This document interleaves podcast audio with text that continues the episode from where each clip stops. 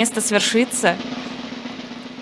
А почему так она затухает? Я не знаю, мне кажется, она должна наоборот по нарастающей идти. В общем, да, э, Станислав Белковский к нам сейчас присоединяется. Станислав Александрович, здравствуйте.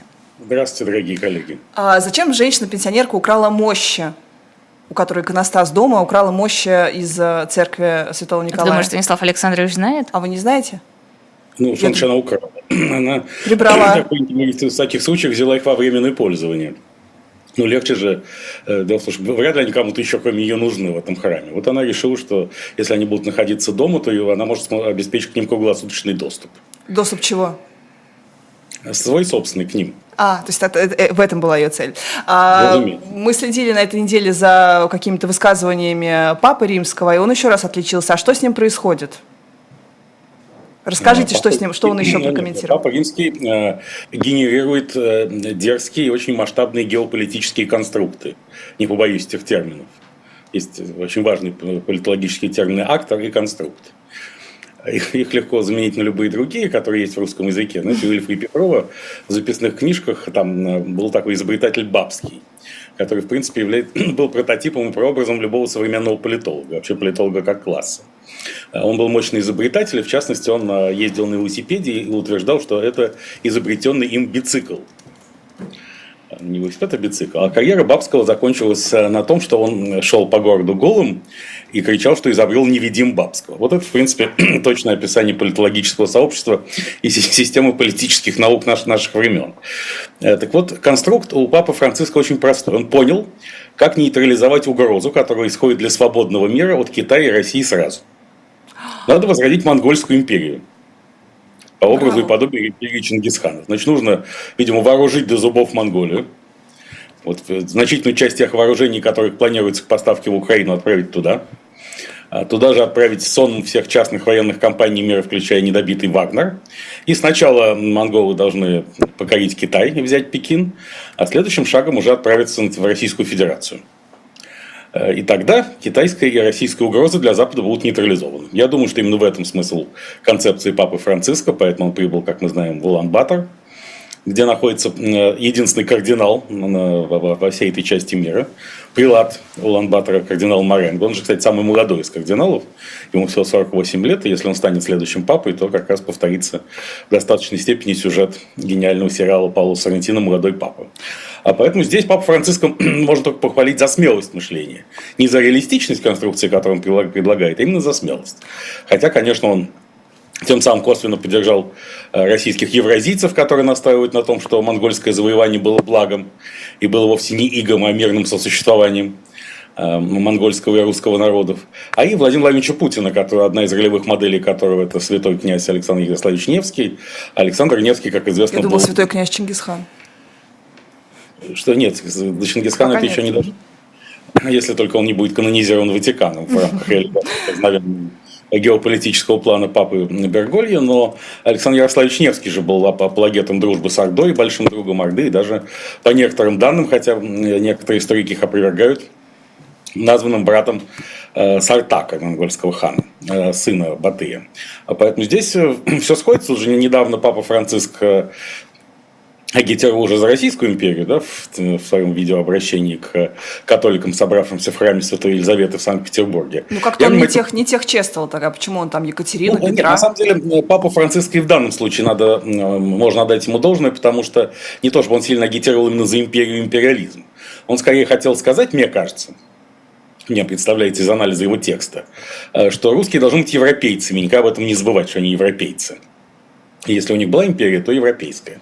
А до решения Петра I открыть окно в Европу никакой империи не было. Но он немножко заговорился. Формулировки были не очень удачными. И поэтому та критика, которой он подвергается в связи с вроде как апологией российского империализма, отчасти оправдана. А есть ну, ощущение, что он просто... Папа Франциск э, уже не так молод. Э, ну, сейчас в Ватикане принято с тех пор, как э, папа Войтыла, Иоанн Павел II, находился на престоле 27 лет, было принято неформальное решение, что папе в момент вступления на престол, в момент интронизации, должно быть хорошо за 70, чтобы он сильно не засиживался. Вот, предыдущий папа Бенедикт XVI, Карл Йозеф Ратцингер, стал верховным понтификом в 78 лет. Нет, в 77, прошу прощения, в 77. А, папа Бергольо нынешний в 76, сейчас ему 87. И, в принципе, все кардиналы, которые в той или иной степени рассматриваются в качестве его преемников, им тоже хорошо за 70 уже. В первую очередь, это чернокожие кардиналы, поскольку с определенной вероятностью немалой, следующим папой будет чернокожий. Кандидат а я думала, как кардинал женщина, кардиналка. Нет, понимаете, Ватикан еще не дошел все-таки до женского священства, поэтому пока Большое этого не... упущение. Да, ну все впереди. Я думаю, Елизавета, вы как феминист.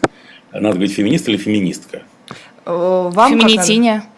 Это, ладно, я, я не могу эти, эти мемы. Так, феминистка.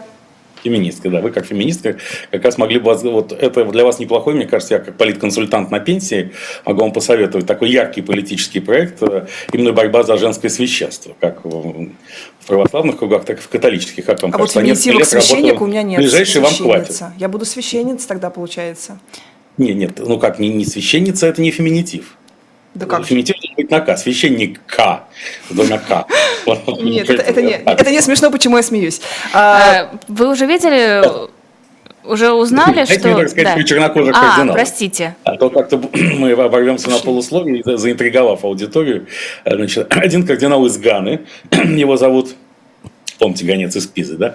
А, значит, э, ему 75, 74 сейчас года Питер Таксон, он уже давно претендует и даже рассматривался, был папабелен, что называется, то есть мог быть избран папой еще на прошлом конклаве 2013 года, когда избрали нынешнего папу Франциска. А второй, Уилтон Грегори, это архиепископ, кардинал архиепископ Вашингтона, между прочим. Ему 75 лет. Он не просто чернокожий, а еще он, афро, он первый кардинал афроамериканец. Ну, есть и другие кандидаты, в частности, потенциальный молодой папа Маренго из Улан-Батора. Если а из Габона проект... есть кто-то? Из Габона, Нигерии? Нет, ну, уже двух чернокожих я вам дал, хватит. Ага, все, все, понятно. Давайте вот дальше концентрируемся на женском священстве и переходим на новую тему. Так, ты а, Вы уже узнали, что за терактом в Беслане стояли на самом деле Великобритания и США? А разве это с самого начала не было понятно? Ага. Они, они за, за всем стояли всегда, поскольку они сформировали нынешнюю российскую власть. Правильно? Ну, следуя этой же исторической концепции, которую предлагает сейчас обсудить, и которая достаточно ярко изложена в учебнике истории для 11 класса, авторства Владимира Вячеславовича Мединского и Анатолия, не помню, как его по отчеству, Таркунова. Э, там, ну, если за распадом Советского Союза и Борисом Ельциным стояли США и Великобритания, а Ельцин назначил своим преемником Владимира Путина, то все бедствия на территории Российской Федерации, безусловно, исходят от англосаксов. А эти бедствия прекратятся только когда Российская Федерация окончательно помрет. Э, помрет. Это была оговорка по Фрейду. Нет, я не это имел в виду. Порвет со своим историческим наследием. Потому что она создана в 1990, 1990 э, году как государство американоцентричного мира. Если вы обратили внимание, сейчас э, решил ярко выступить уже теперь бывший директор Института США и Канады, э, член-корреспондент РАН Валерий Гарбузов, который опубликовал в независимой газете программную статью, где именно это утверждается, что э, РФ всегда была частью американоцентричного мира, отделиться без обнуления собственных основ концептуальных она не может. Ух ты, как смело. В результате господин Гарбузов отделился в индивидуальном порядке от, э, от духовных скреп РФ. Я думаю, что он был, прекрасно понимал, чем дело закончится, когда опубликовал эту статью в независимой газете. Я думаю, что просто он нашел хорошую работу в США и решил больше не заморачиваться интеграцией в духов, духовные скрепы на родине. Для меня скорее удивительно, что независимая газета отважилась такое опубликовать. Наверное, Константин Римчуков прекраснейший издатель тоже решил, что больше тратить деньги на это издание он не хочет, и нужно было создать какой-то хороший повод, э, вот, хлопнуть мощно дверью. А поэтому, если следовать тому, что все зло от англосаксов, э, и злом является Российская Федерация в ее прежнем виде, то, конечно, любые теракты, а кто за ними может еще стоять? Э, ведь даже, как мы знаем, в программе Владимира Рудольевича Соловьева говорили, что уничтожение самолета Евгения Викторовича Пригожина и его ближайших соратников – это типично британский почерк. И следующим э, шагом будет э, искусственный инфаркт у генерала Сергея Владимировича Суровикина ранее известного как генерал Армагеддон. Пожелаем ему всяческого здоровья, тем более, что, в общем, все больше... Вопросов Субъект нет, все больше ответов. То совершенно понятно, каким образом и кто ликвидировал Евгения Викторовича Пригожина и компанию. Э, как-то это странно совпало с тем, что только они все погибли, и заместитель министра обороны РФ Юнус Бек Евкуров отправился в Африку, в Ливию, в Мали, в Центральноафриканскую республику. Там как бы налаживать связи и говорить, что теперь не Вагнер, а Министерство обороны РФ будет защищать эти страны от агрессивного англосаксонского, а также и французского империализма. А... Совпадение, как говорит Дмитрий Константинович Киселев, да? Отсюда не очень видно, что происходит, но у вас какой-то стук идет по микрофону. Может, его можно как-то переставить? Или... Я думаю, что это англосаксы проклятые просто фиксируют нас. Все, мы стук убрали. А Я можно YouTube-то тогда это фольгой загородиться? англосаксонских спецслужбах и попросил, э, чтобы они подключили какое-нибудь более современное оборудование 7G, Спасибо. которое этого стука не дает. Да. А, по поводу тлетворных ценностей англосаксов. А почему тогда, если у нас Путин на самом деле такой дитя Запада, почему тогда против Барби Оппенгеймера Минкульт выступает? В чем э, тлетворность этого влияния? Ну, англоса... Нет, подождите, это же тайный заговор, вы не понимаете. То есть, была попытка показывать Барби Оппенгеймера бесплатно на территории РФ. Владимир Владимирович, э, что нанесло большие убытки продюсерам этих компаний, а на моральный ущерб их создателям. Ну что mm, Понятно, понятно. А, да, поэтому То есть мы за бизнес, честно, запретил за, фактически за показывать их бесплатно. Все, ну, разумеется. В интересах, в интересах компании. Спасены англосаксонские доходы в результате этого. А, давайте к Африке. В Африке дико интересное происходит. Перевороты. Вроде как Вагнера там уже нет. Министерство обороны там пока еще не обосновалось с, с остатками ЧВК. А, то есть они сами справляются с а, военными переворотами, с хунтами и без нашего участия? Ну, как говорил э, Остап Ибрагимович Бендербей, который, как мы помним, культовая фигура спецоперации Z, ее художественная доминанта. Э, ну, сказать, немого кино уже нет, у кого кино еще нет. Вагнера уже нет, Минобороны еще нет, но идеи, которыми заразил африканский мир Евгений Викторович Пригожин, живут и побеждают. Я думаю, что поскольку Евгений Викторович Пригожин отдаленно похож на Владимира Ильича Ленина, можно развешивать его портреты в этих странах в качестве. И так бывает, что сначала ты зажигаешь, воспламеняешь идеи какие-то страны, континенты и сообщества, потом они уже действуют сами по себе. Там пока только ну, портреты Путина выносят, и только ему поклоняются. Ну, ну здесь э, они, они в чем-то похожи, правда, угу. отдаленно. А Владимир Пригожин, Путин, такая, он... такая еврейская версия, евровариант Путина. А, евровариант. А э, тогда получается, что Владимир Владимирович это такой чернокожий, что ли, вариант, знаете, вот по аналогии белый снаружи, черный внутри? для африканского Нет, континента? Э, мы, по-моему, еще год назад сами это обсуждали, что, в принципе, был проект Афро-Российской империи, помните? Конечно. Афро-Российских, который мы, все, вы, вы предсказали все объединить несколько стран Центральной Африки. Только нам не хватает, э, где Владимир Путин был бы императором афро-российским, нужно захватить еще э, контроль над государством Чада, потому что тогда Путин стал бы великим князем Чадским. Это подчеркивало бы свободолюбие. Э, карету мне карету, сказать, я оскорбленному есть чувство уголов.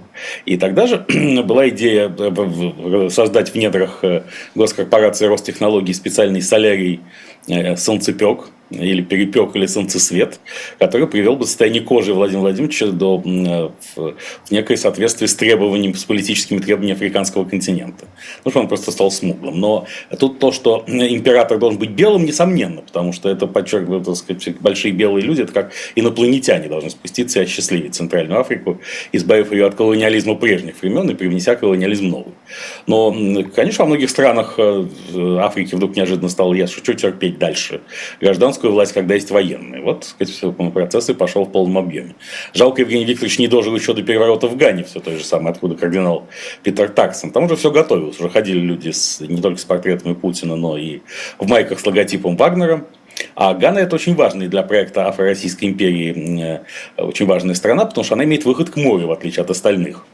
Поэтому через Гану как раз э, выход к морю в Афро-Российской империи был бы обеспечен, но, боюсь, уже так сказать, э, без, момент. без его масштаба, я все-таки считаю, что еще и папа Франциск вдохновляется премьером Евгения Викторовича, поскольку э, Верховный Понтифик был впечатлен масштабом геополитического мышления покойного топ-босса ЧВК Вагнера, решил не отставать все-таки. А, давайте к Украине перейдем. Там задержали Коломойского. Почему, почему это важный эпизод? Почему вообще на него сейчас обратили внимание? Это Зеленский так уже к выборам готовится? Или, или зачем это все сейчас? Ну, конечно, готовится. Сейчас идет полемика о том, должны ли в срок проводиться президентские выборы в апреле 2024 года и должен ли в них участвовать Владимир Александрович Зеленский. Это полемика в основном между Зеленским и его американскими партнерами. Потому что американские партнеры считают, что выборы должны проводиться в срок, а вот вопрос, должен ли на них идти Владимир Александрович Зеленский, остается открытым. Владимир Александрович считает ровно обратное, по известному анекдоту про Рабиновича и большевиков. Да? Рабинович хочет, чтобы большевики лежали в земле, а большевики хотят, чтобы Рабинович лежал в земле. Это маленькое разногласие по земельному вопросу. Владимир Александрович считает, что выборы в принципе проводить не надо, и отчасти он прав, даже независимо от его э, каких-то собственных шкурных интересов, потому что действительно выборы требуют больших денег, по его подсчетам 5-5 миллиардов долларов, а сейчас бюджетные приоритеты э, Украины, безусловно, полностью подчинены не войне. А, кроме того, очень сложно собрать избирателей. Да? Часть избирателей находится на фронте, часть э, беженцы, э, часть своей территории Украины вовсе не контролирует. И как в такой ситуации проводить легитимные выборы, э, понятно, не до конца. Вот эти все вопросы Зеленский адресует американским партнерам. Но вот сейчас на днях начинается визит Зеленского в США том, что он примет участие в Генассамблее ООН и встретится с Джозефом Байденом, и к визиту нужно было сообщить что-то приятное. Например, он должен был окончательно показать, что он разорвал, порвал с Игорем Валерьевичем Коломойским. А борьба с коррупцией в Украине выходит на новый виток, а влияние олигархов на украинскую политику, экономику качественно снижается. И, конечно, в этом смысле арест Игоря Валерьевича – это самый яркий жест, на который Зеленский только был способен. Кроме того, это еще связано с внутриаппаратными раскладами в Украине, потому что к Игорю Валерьевичу Коломойскому Зеленскому подбирал структуру под названием НАБУ. НАБУ – это Национальное антикоррупционное бюро Украины.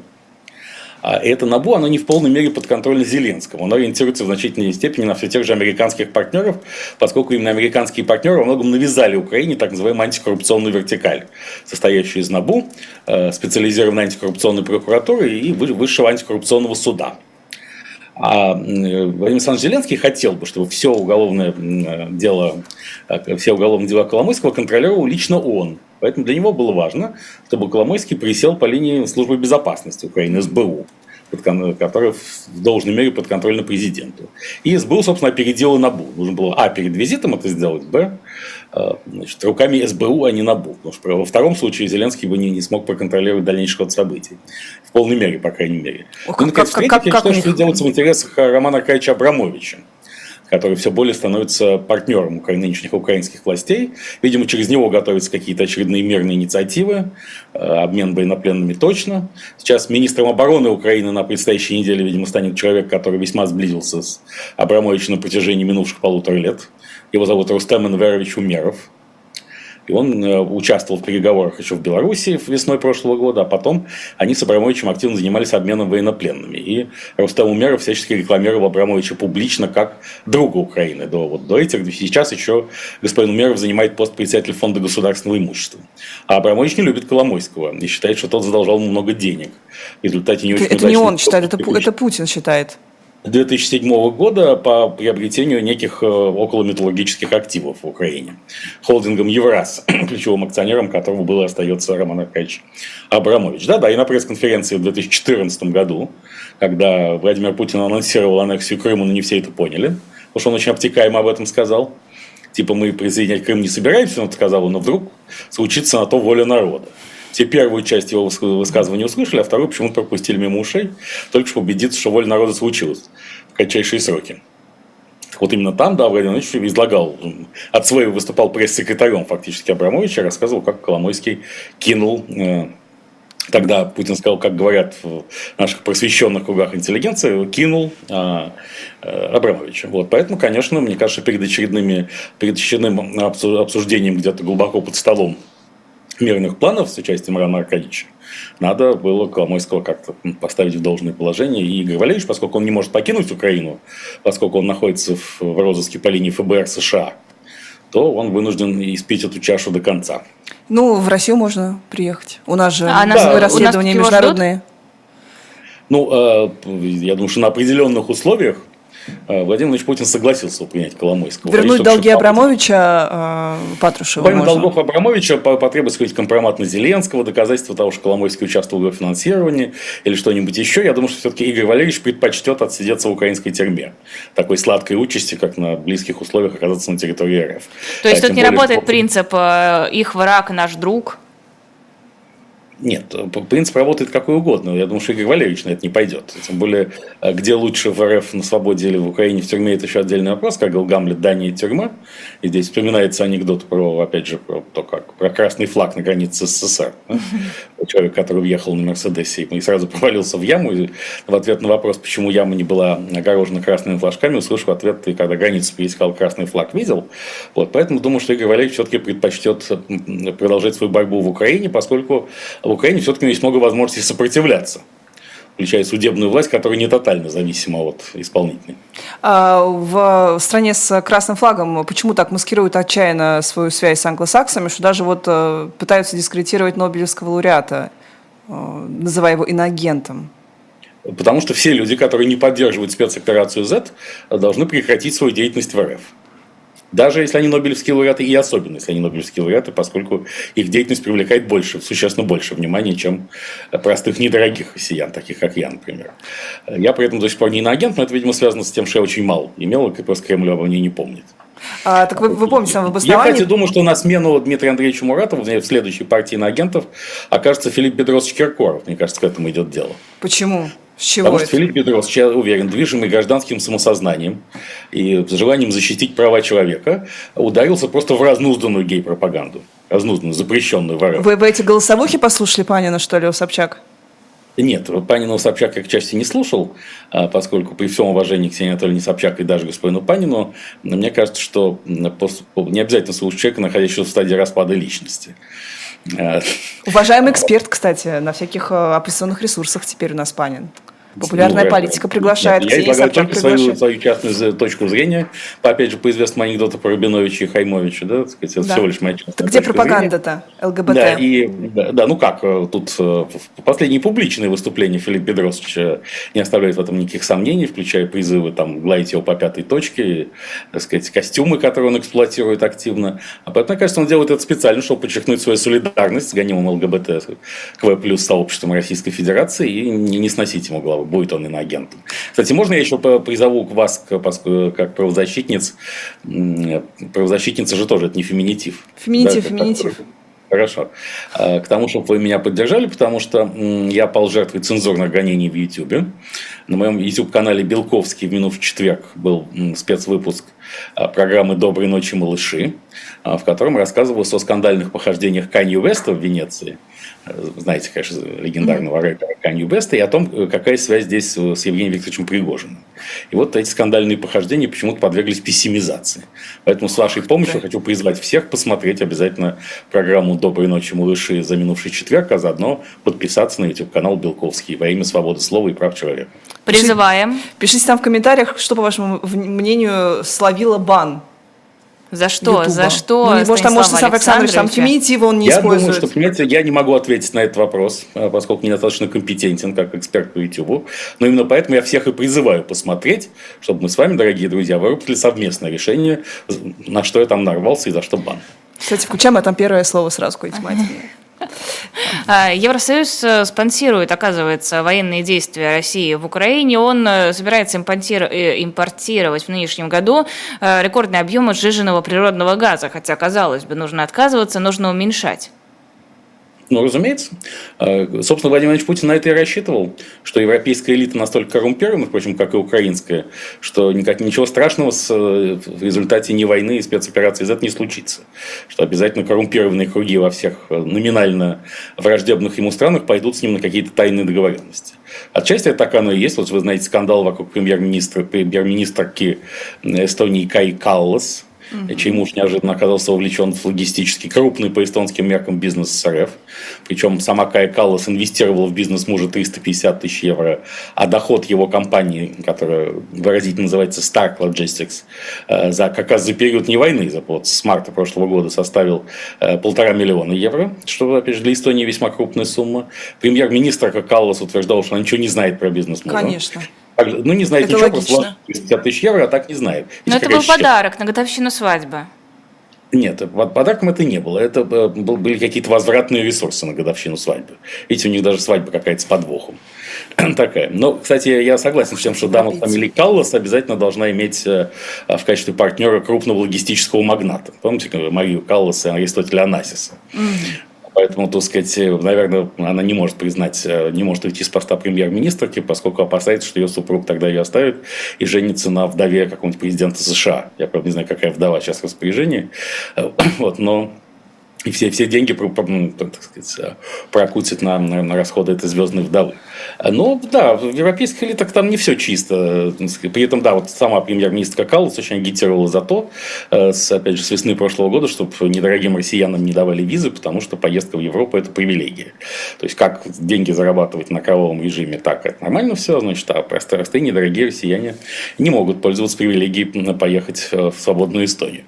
Э, помните, так они плохо они... сражаются. Они правильно да, с спродали, вся, чтобы они там лучше на митингах это отрабатывали. Вся, эта вся коррупция, надо сказать, я говорю, во многом и породила спецоперацию Z, поскольку убедила Владимира Владимировича в том, что чтобы на словах не говорили его уважаемые партнеры, они же оппоненты, злейшие враги, их всегда можно где-нибудь подкупить чем-нибудь э, в том числе конкретно финансово. А поскольку так подкупать, как российская элита, никто не умеет, вот, ни, ни по размаху, ни по хитрым технологиям подкупа, то сказать, вот эти надежды были, и нельзя сказать, что они полностью не оправдались. Частично, не оправдались.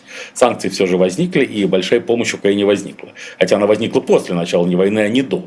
Что тоже убеждало Владимира Владимировича, что заходить в Киев надо и, и быстро удастся.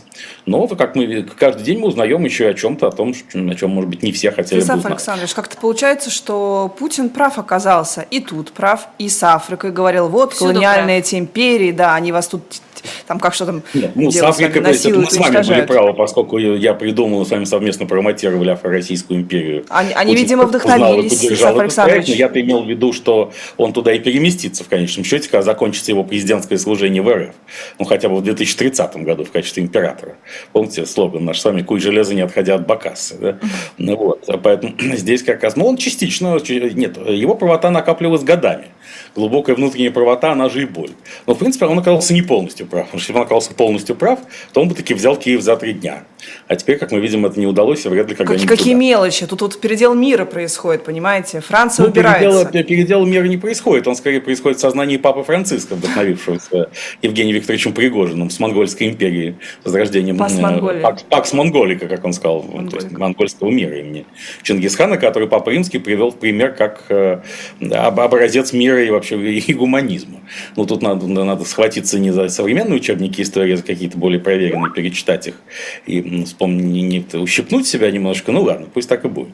Э, мера и гуманизма значит мера и гуманизма. Вот. Но э, для Владимира Владимировича все более локально достаточно, это ну, нужно было как доторговаться с Западом до чего-нибудь.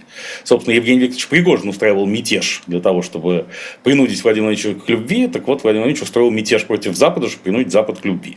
Сейчас же любовь не получается, поэтому получается полная изоляция. Кстати, сегодня мы ждем важного политического решения. Сегодня же 3 сентября, это День Победы над Японией. Праздник был установлен в прошлом году. И сегодня ожидается, что к вечеру будет назначен новым послом в Японии Михаил Захарович Шафутинский. Вы знаете, слышали об этом? Это мы предположили же сегодня. Да, да, и, и, и за Беслан тоже он отвечает.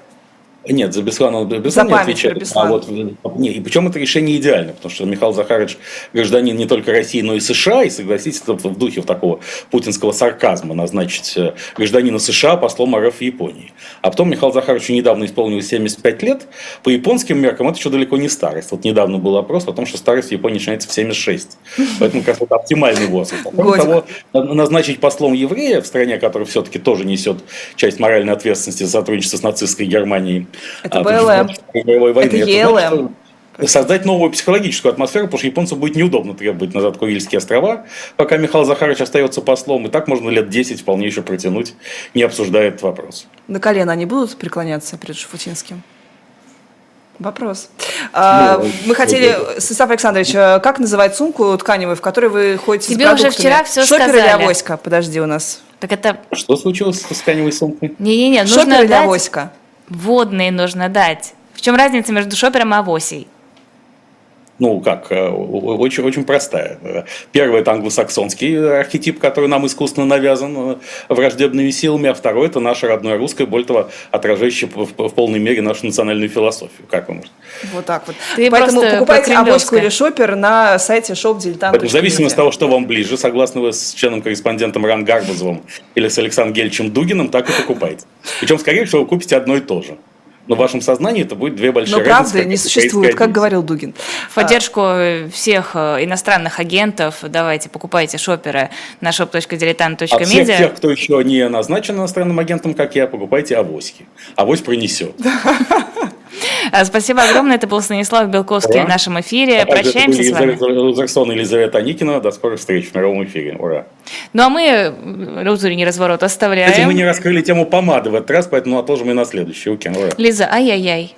Ай-яй-яй, Лиза. Лиза без помады. Не ругался и отрубился, главное, быстро. А это хитро, главное было. закинуть да, да, и убежать. Да. Мы тоже закидываем и убегаем. Ставьте лайки, подписывайтесь, и через две недели снова с вами увидимся. Пока. Всем пока-пока.